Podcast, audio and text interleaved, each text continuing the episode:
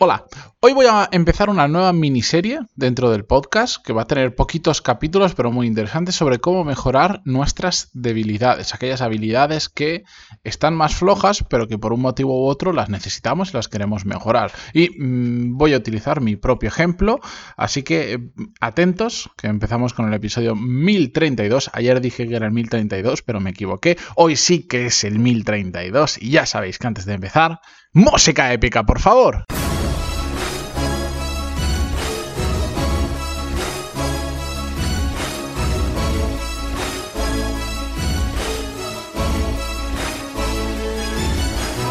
Muy buenos días a todos, bienvenidos. Yo soy Matías Pantaloni y esto es Desarrollo Profesional, el podcast donde hablamos sobre todas las técnicas, habilidades, estrategias y trucos necesarios para mejorar cada día en nuestro trabajo.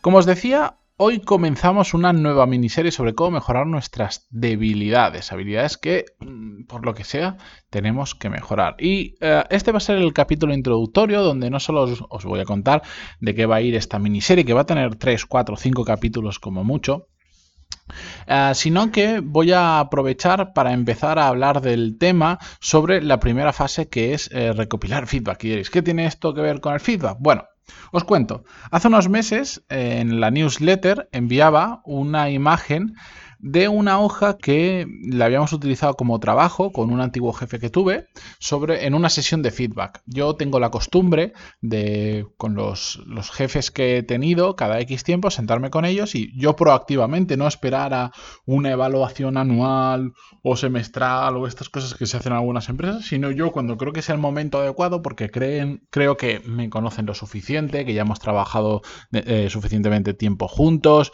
porque ha pasado algo en la empresa, que acabamos de terminar un proyecto importante o lo que sea, pues les pido que me den feedback. Mm, y en esta ocasión, pues eh, utilizamos una, hoja con una serie de habilidades como predefinidas que tiene que tener eh, una persona para destacar. Pues sobre eso me puso unos números, como si fuese una puntuación, y a la vez, pues es que compartía hasta la hoja con los garabatos de todas las anotaciones que me había ido haciendo él, no son mías, sino de él, en esa sesión.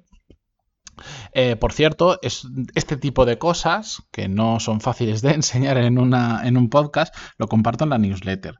Si no estáis apuntados aún, pantaloni.es barra lista o simplemente entréis en pantaloni.es y ahí vais a ver claramente dónde os podéis apuntar. Lo hago de forma semanal y comparto contenido relacionado con el podcast, pero que no es tan fácil contar por aquí o que simplemente me apetece contarlo escrito habilidad que también quiero mejorar.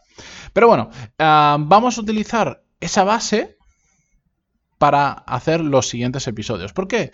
Pues porque al final cuando yo me senté con esta persona y le pedí feedback, um, saqué mucha información muy interesante.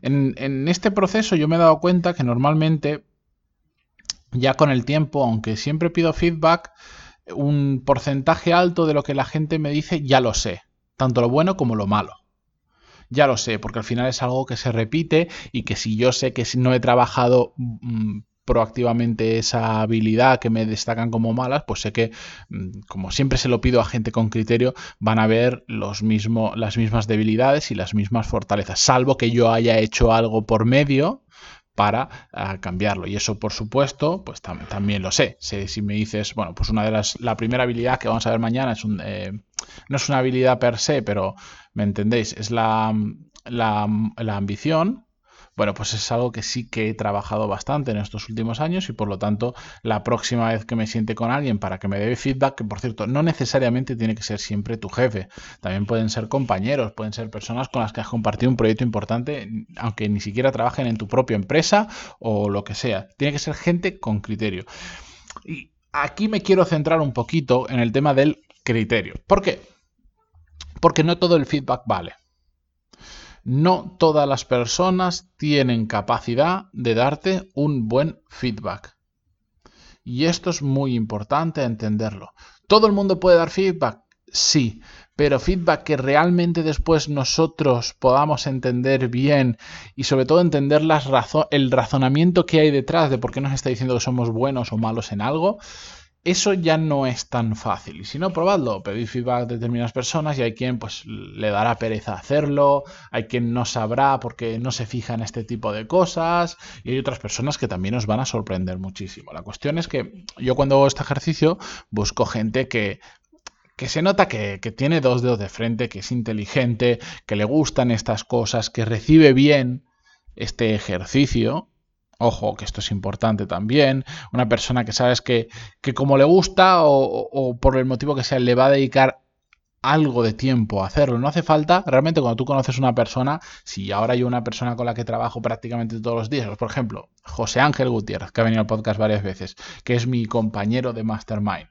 Si él ahora me dice, oye, porfa, eh, dame feedback, no me hace falta sentarme una hora para pensar el feedback porque lo conozco tanto, hemos hablado tantas y tantas horas literalmente y hemos compartido muchas cosas juntos que, que no me hace, que, los cuatro o cinco puntos los tengo clarísimos en cinco minutos. Otra cosa es que después, para poder explicárselo mejor o para poder rascar más en, en qué me ha hecho pensar eso, pues ya le tenga que dar una vuelta, me tome anotaciones o lo que sea. Pero que realmente tenéis que encontrar personas que tengan, aunque sea poquito tiempo, ese tiempo para hacerlo, que no simplemente se sienten y digan, pues, y te digan las cuatro chorradas de siempre. La, trabajas en equipo, proactivo y ya está, porque eso así, puedes que tenga razón, pero eso sí no vale de nada. Lo interesante aquí está en el razonamiento. Pero es que incluso de una misma persona también tenemos que aplicar cierto criterio y tenemos que entender la forma de pensar de esa persona, su entorno, su contexto, para saber a veces que no todo el feedback, parte de lo que nos puede dar es bueno y parte de lo que nos puede dar no es bueno. Por ejemplo, en esta imagen que compartí con la newsletter, habían algunos puntos en los que no estoy absolutamente nada de acuerdo. No es, no es porque no es porque esté mal razonado, sino porque está razonado desde la perspectiva de una persona que, por ejemplo, eh, solo pensaba muy a corto plazo. En cambio, yo soy de pensar a medio y a largo plazo. Y eso hace que en determinadas ocasiones tomemos decisiones diferentes. Y por lo tanto, para él, todo lo que no sea un, un ganar, un sacar provecho a corto plazo, no lo ve, te lo puede decir, bueno, sí, pero la realidad es que en el día a día no lo ve. En cambio, yo mm, siempre pienso en el medio y largo plazo. No significa que no haga cosas a corto plazo, pero si esa cosa a corto plazo es muy beneficiosa a corto, pero después a medio y a largo plazo va a generar un problema mayor, yo lo tomo con otra perspectiva, os aseguro, muy diferente. Por eso, cuando eh, cuando esta persona pues me da determinado feedback, me decía, por ejemplo, que me faltaba pasar a la acción en determinadas ocasiones o me faltaba iniciativa en determinados puntos en concreto, yo no estoy de acuerdo.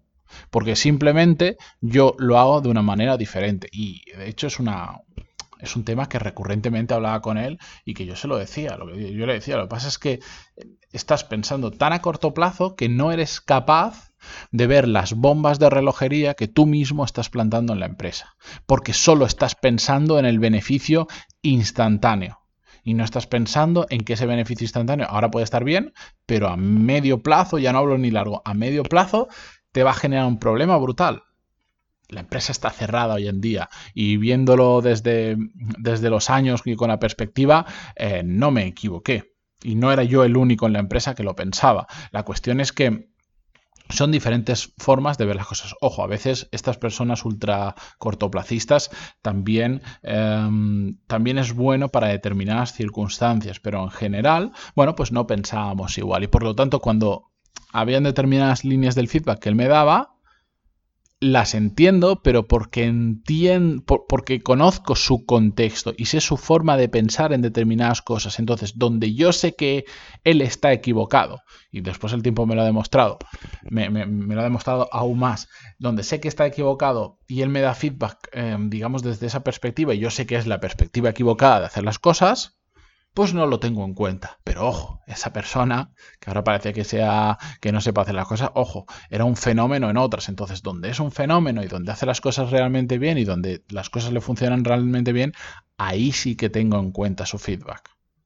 ¿De acuerdo? Entonces, al final es aplicar un poco de sentido común, tener nuestro propio criterio.